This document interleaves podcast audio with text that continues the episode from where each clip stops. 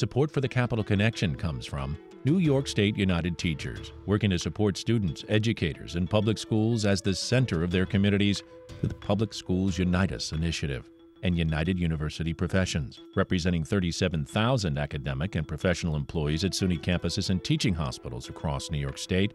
Frederick E. Cole, President, uupinfo.org.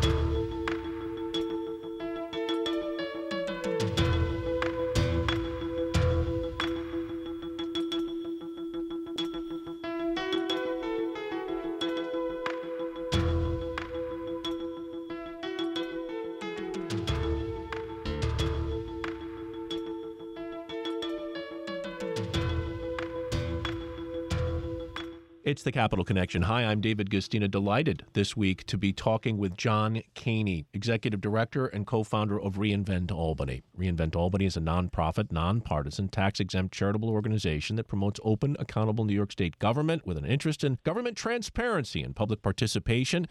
John Kaehny, welcome back to the Capitol Connection. Thank you for having me.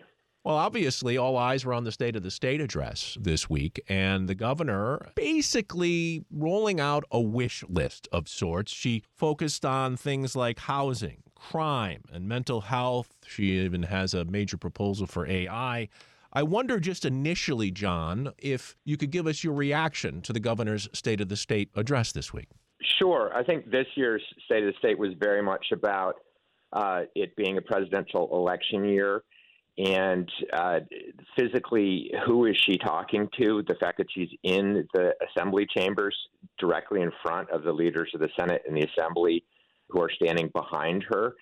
And this this matters for a bunch of reasons. Uh, one thing to consider is that it's very cramped and that there's very few guests. No real public are there.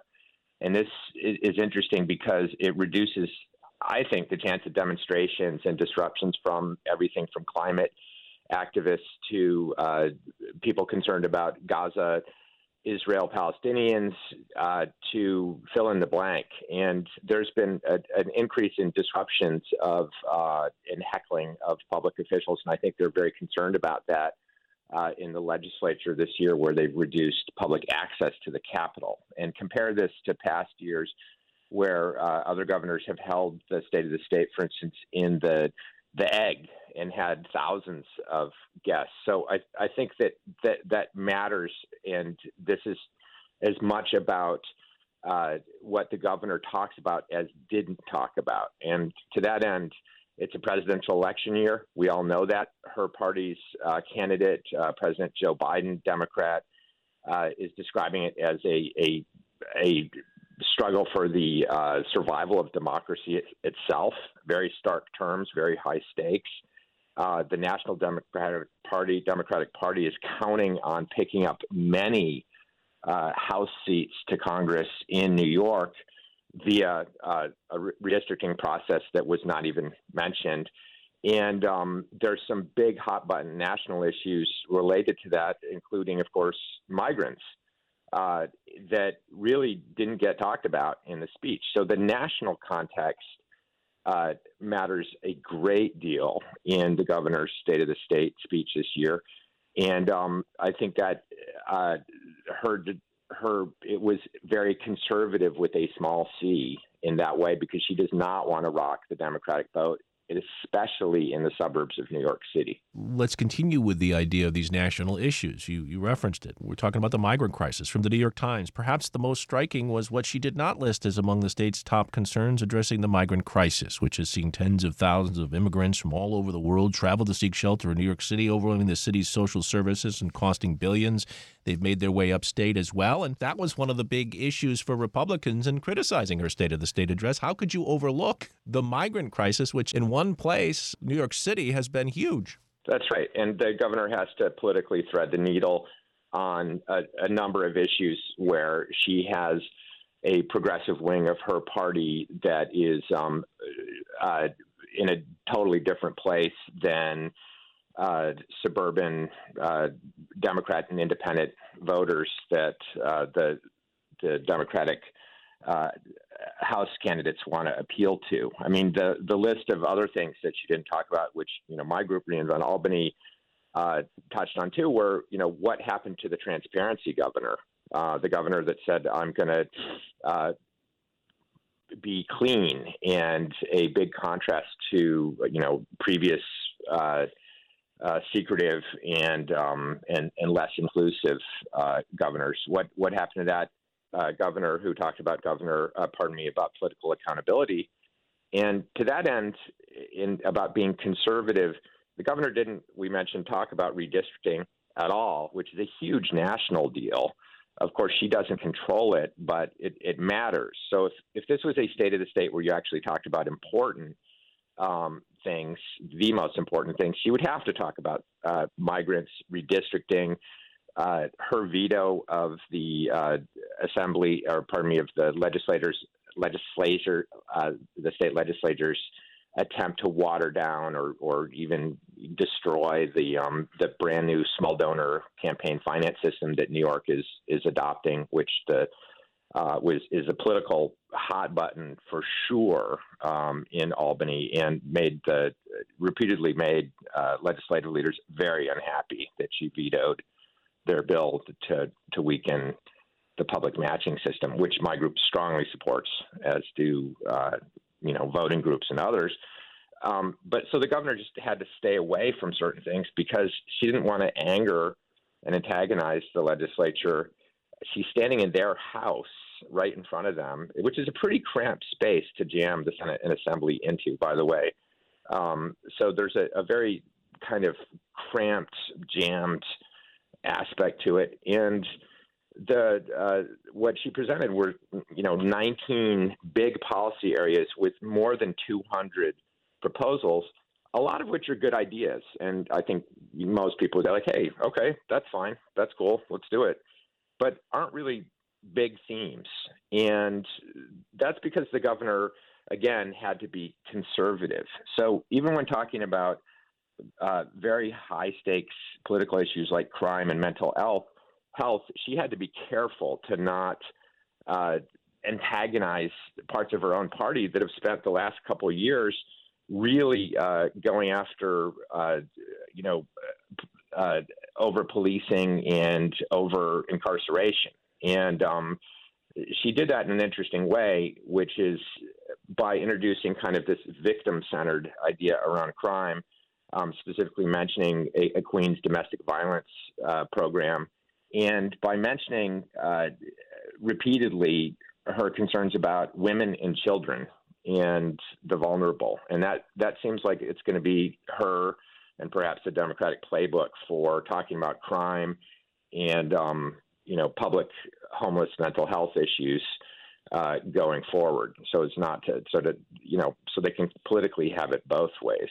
But the you know what jumps out to us as a government watchdog group um, again is just uh, how um, how there's really not that much in it about the big issues of the day. We mentioned migrants. We uh, mentioned the the voting, redistricting, um, uh, public campaign finance issue, which again is seems a little obscure, perhaps to the general public, but is something that's got the legislature steamed, especially incumbents who fear it's going to threaten them.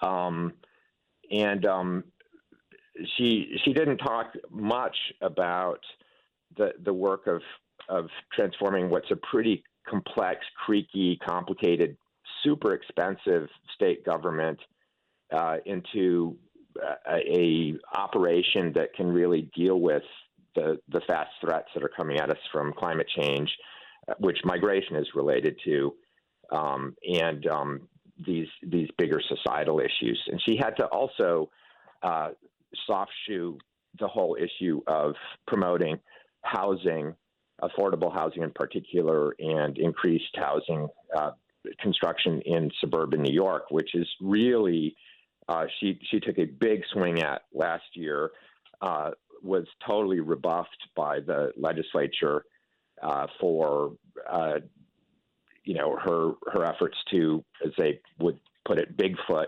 uh, suburb suburbs of New York City into increasing their their housing. New yeah, local suburbs. local zoning laws took over there for many yeah. of those yeah. legislators. And so and and the governor's proposal last year, by the way, was lauded by many many um, you know independent uh, analyst types as being the right policy, but the politics were not good. And our understanding is that she has been specifically asked by uh, national Democrats to not even talk about housing uh, in suburb in the suburbs because they're so concerned about the the backlash for House elections. So again, on the theme of being very constrained by national politics, um, you you have all these issues that are drawing the public's attention: uh, migrants, housing. Uh, you know, those are those are top top issues, uh, and um, the governor can't really talk about them. Feels constrained talking about them. And then you have these issues of democracy, reform, transparency, where they might be considered contentious for her to talk about in front of the legislature in their own house. So she's she's really having to find uh, a, a, grab bag of things that uh, shows that she's doing something, and um, and that's what she did. We're speaking with John Kaehny. He is the executive director and co-founder of Reinvent Albany, nonprofit, nonpartisan, tax exempt charitable organization that promotes open, accountable New York State government. Well, one of the big things, of course, is that the federal money, COVID money, all that stuff is basically gone now, and we're sitting with a $4.3 billion dollar budget deficit. I mean, that certainly impacts the governor and what she can do going forward. And despite all the pros in the State of the State address, the real issue will be what does the budget say next week? That's exactly right, David. It's you know the money talks, the the nonsense walks is the the old phrase, and the um, uh, what's in the governor's budget uh, is is matters much much more than the state of the state address, which I think was more about the governor staying out of trouble than it was about proposing anything uh, grand and, and new. And so all eyes will be on the literal bottom line and how much uh, is going into each budget line. A couple things, though, on the state's budget picture. It's actually quite good. Um, the revenue estimates have come in consistently higher. The state uh, just uh, uh reduced, significantly reduced the estimated uh, out year deficit um, in the last couple over the last couple months, and the state has 19 and a half billion or more in rainy day funds and other reserves. So it's it's not a austerity budget, but the you know I, I should have mentioned this at the top. The the the the key thing for many is that the governor said she's not going to raise taxes, and so that's going to be um, on anybody. And so that's going to be one of just the fundamental battle lines between, uh, in particular, progressive Democrats and the governor in the, the budget debate. No question about it. The battle lines, because the state is controlled by Democrats, are between the more progressives in her party and the more centrists like the governor. And while you have mentioned crime as part of her speech, she's tending to go toward the victim angle. Yeah, I think just in terms of what's interesting or new coming out of this, um, that could be something that that uh, national Democrats in uh, suburban areas pick up on is the victim-centered uh, look at crime through the the prism of women and children and uh, domestic and emphasizing domestic violence and efforts to fight domestic violence.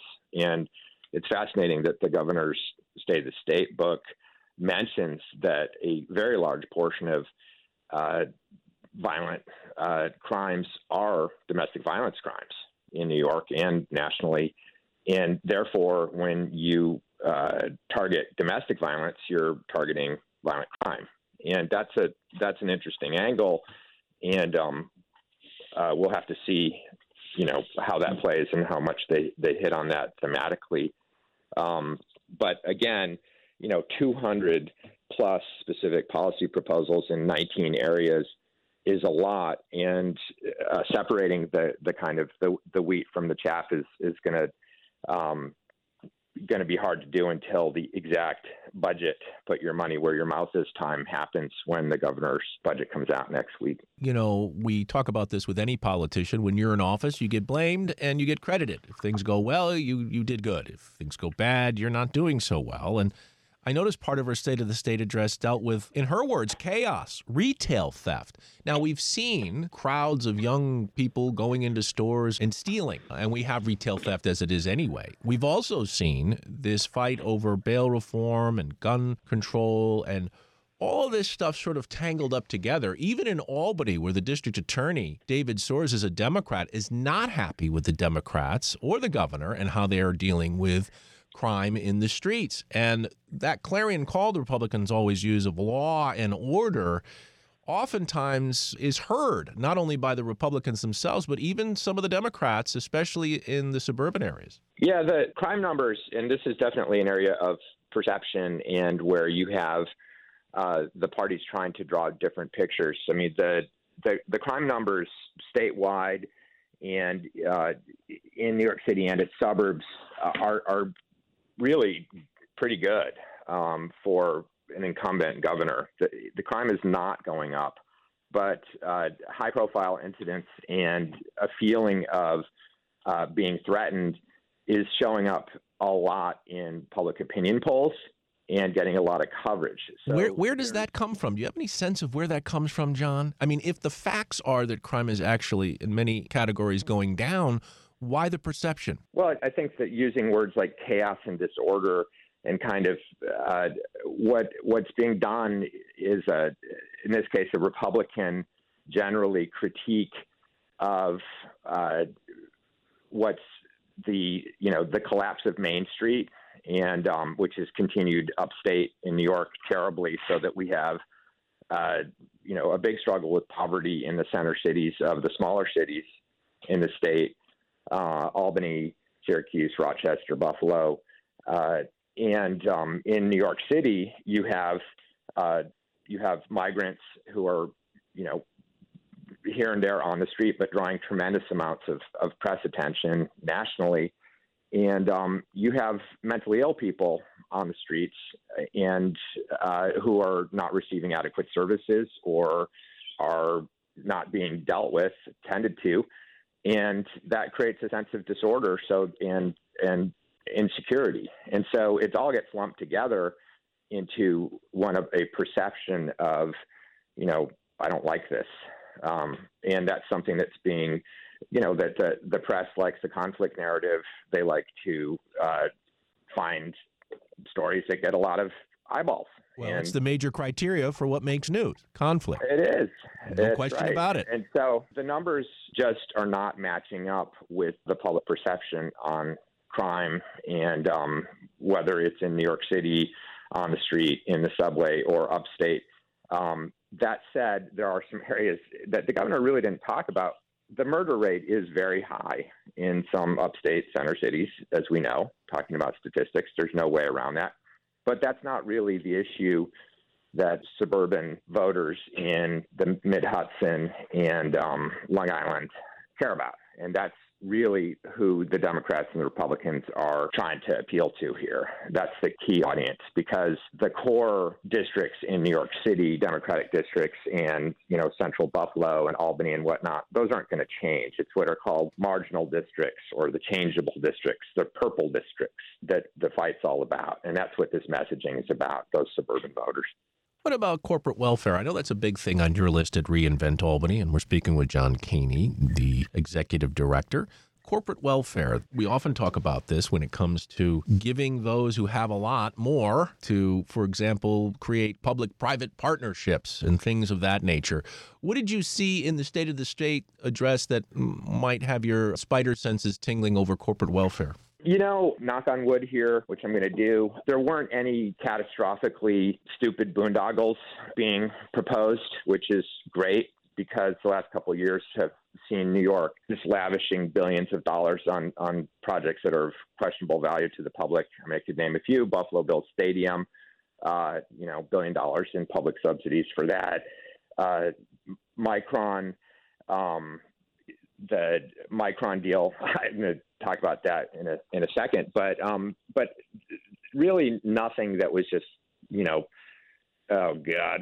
Uh, from our perspective, we're, we're by the way we're we're big critics of, of corporate welfare because uh, we try to be fact based, and uh, the facts just show that that billions in corporate welfare, of which New York State is, and city and localities are spending about 10 billion a year every year in public funds in all forms on corporate welfare, which is just gosh, that's a lot of money.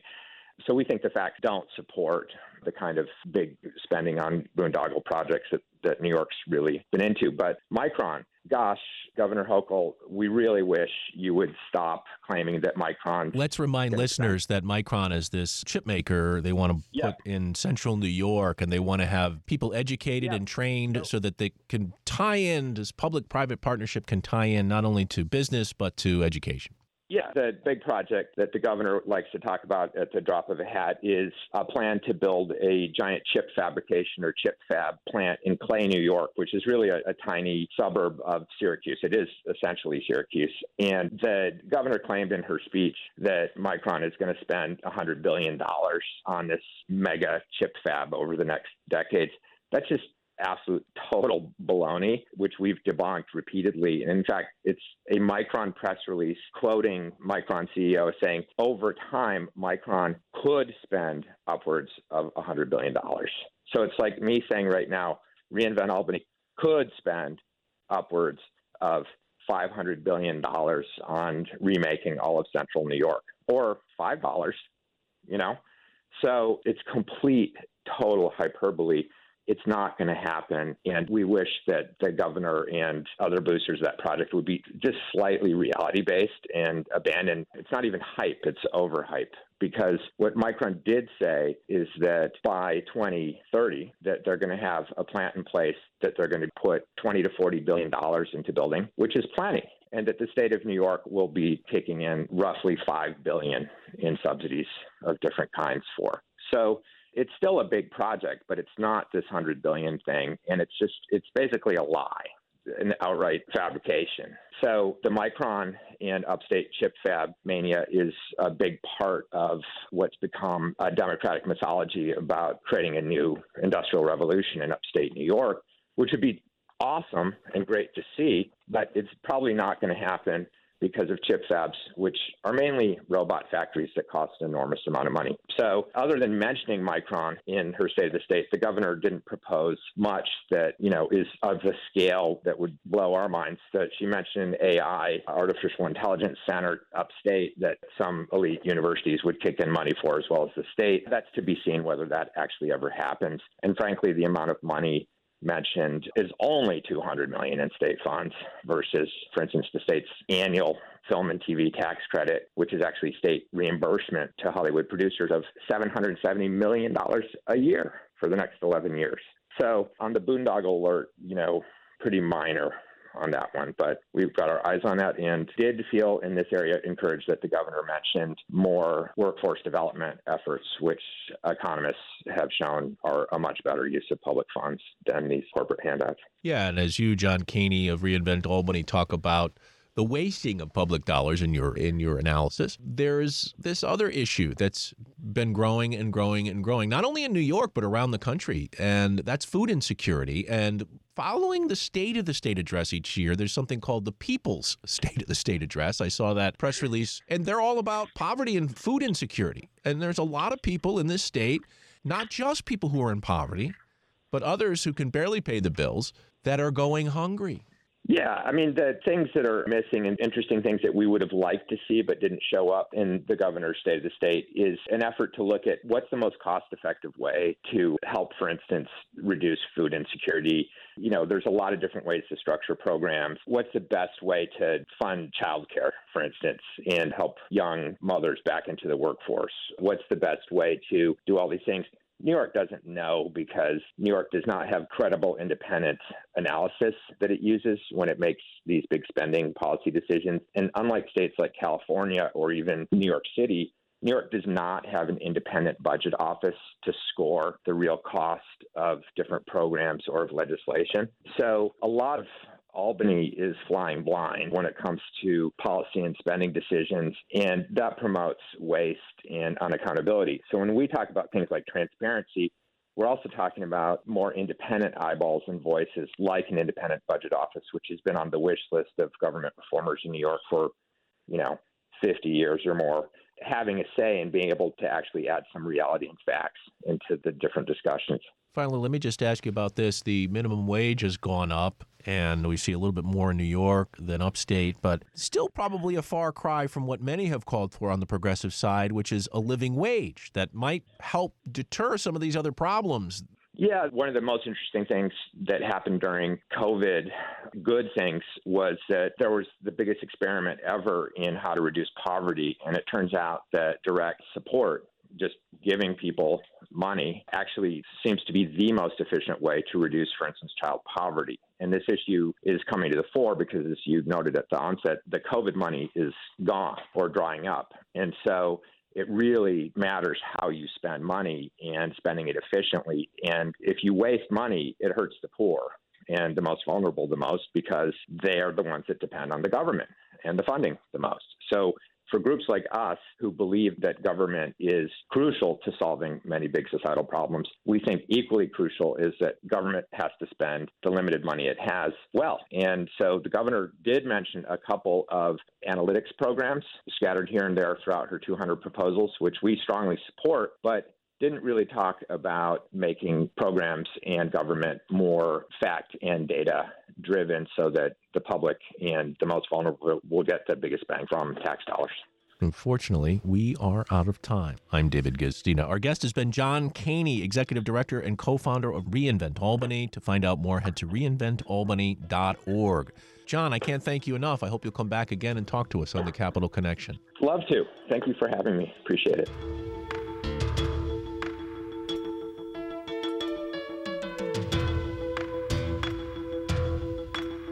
The Capitol Connection is a production of WAMC Northeast Public Radio. You can listen to The Capitol Connection anytime at WAMCpodcast.org or anywhere you get your podcast. And join us again next week at this same time for another political conversation. For The Capitol Connection, I'm David Guistina. Support for The Capitol Connection comes from New York State United Teachers, working to support students, educators, and public schools as the center of their communities through the Public Schools Unite Us initiative.